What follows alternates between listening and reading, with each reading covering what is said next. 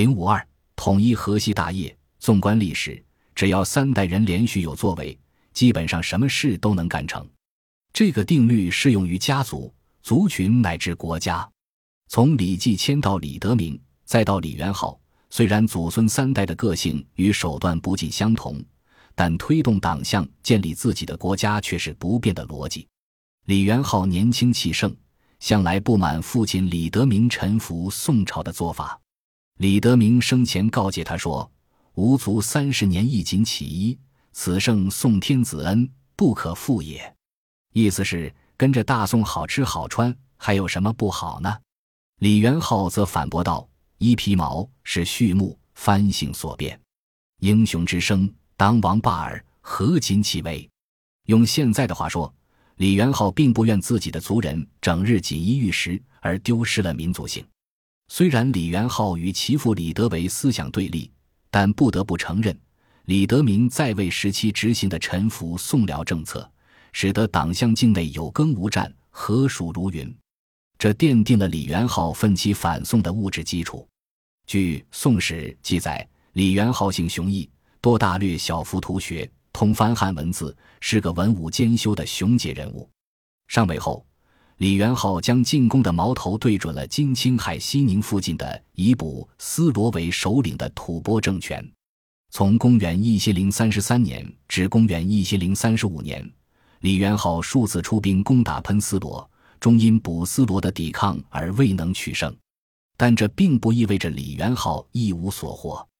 在结束攻打喷斯罗之后，公元一千零三十六年，他一举拿下了瓜州、河州、肃州。随后进破兰州、诸羌，整个河西地区已全部在李元昊的掌控之中。这对于李元昊而言是一个历史性的转折时刻。经过三代人的努力，党项人控制了整个河西地区，使得西夏的统治地域东进黄河，西至玉门，南接萧关，北控大漠，而河西则成为西夏接下来立国的军事屏障和经济来源。更重要的是。李元昊对河西的有效控制，打破了宋朝以夷攻夷的军事策略。第四罗政权、回鹘、吐谷浑等一直是宋朝牵制西夏的友好同盟。李元昊的势力深入兰州以南的马贤山，与宋朝隔山对峙，标志着宋朝与上述同盟的连通之路已经彻底断绝。而李元昊凭借对河西要道的控制，使其在政治上胁迫宋朝成为可能，使此艰险。得以猖狂，进占河西地区之后，李元臭的治理思路也被打开了。他的父祖辈对河西采取的是劫掠政策，对河西走廊过往的商人直接抢劫或课以重税。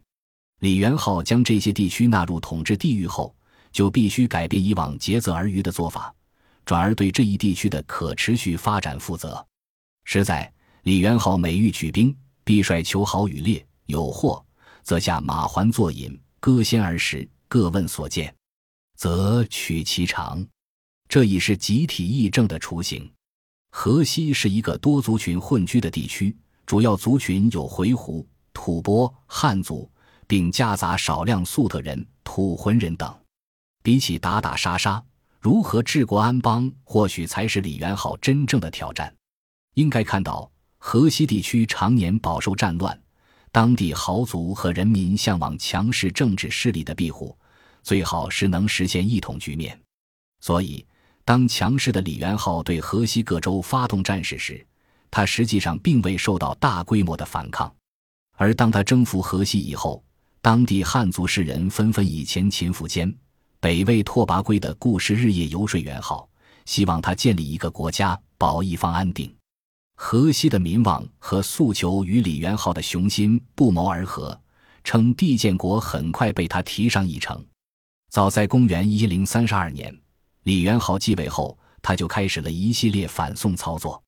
中华大地上的边缘族群在历史上很少被看见，即便被看见，也是以汉化为前提，因为汉族文明太强大，具有无穷的同化能力，任何族群与汉族文明遭遇。都会不自觉地成为后者的俘虏，这应该是历史上边缘族群最大的焦虑。李元昊要反宋，要保持自身族群的独立性，就是要让党项这个族群被历史看见。在他继承父亲的西平王定南军节度使的号位后，他宣布放弃唐朝所赐的李姓以及宋朝所赐的赵姓，改姓为名，自称吴祖。传说党项王族始祖曾娶吐蕃姑娘为妻，繁衍后代。这名吐蕃姑娘姓为名，是党项族的始祖母。李元昊改姓为名，表明他对逝去的吐蕃王朝的向往，以及建立党项国家的愿望。为了让自己的族群被看见，李元昊强制推行党项传统发式，禁用汉族发式。他自己先做榜样，自行突发，随后发布突发令。限时三日，否则杀之。于是民争突发，耳垂重环。此外，他还参与创制本民族文字及西夏文，建立藩学，培养党项统治人才。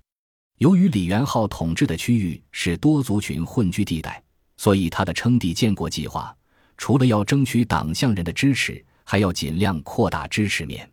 基于此。他时不时把自己打扮成吐蕃王朝的继承者，并在必要时穿上回鹘可汗的服装，以此表明他是多族群的共同领袖。但是他慢慢陷入了一个悖论：他的建国大业单纯依靠自己的族群是难以有效完成的，他必须引进汉族精英作为智囊团，而这又使得他的建国大业充满了浓重的汉化色彩。归根到底。李元昊一边反宋一边仿宋，他大力招来汉族精英为自己服务，倍加优待，以至于宋朝有些读书人考不上科举，干脆西行投奔李元昊。李元昊来者不拒，或授以将帅，或任命公卿，以为谋主，封为座上宾。这些归附的汉人在李元昊建立勋业的过程中出力尤多，星号。他还曾花重金买来宋朝皇宫放出来的宫女，让他们随时左右，以便时时了解宋朝宫廷内部的运作。在制度建设、机构设置等方面，他更是处处模仿宋朝。正如北宋名臣富弼所说：“李元昊称中国为号，仿中国官署，任中国贤才，读中国书籍，用中国车服，行中国法令。”这种吊诡的处境。在急于变得强大的李元昊眼里，已经无暇顾及了。尽管他处处模仿宋朝的做法，引起了党项贵族内部的争议，但同时代的辽国也是通过学习汉族制度才变得坚不可摧。李元昊显然不可能抵挡先进制度的诱惑。而从唐末李斯公成为夏州节度使以来，党项政权虽然时而背逆，却一直依附中原王朝。如今。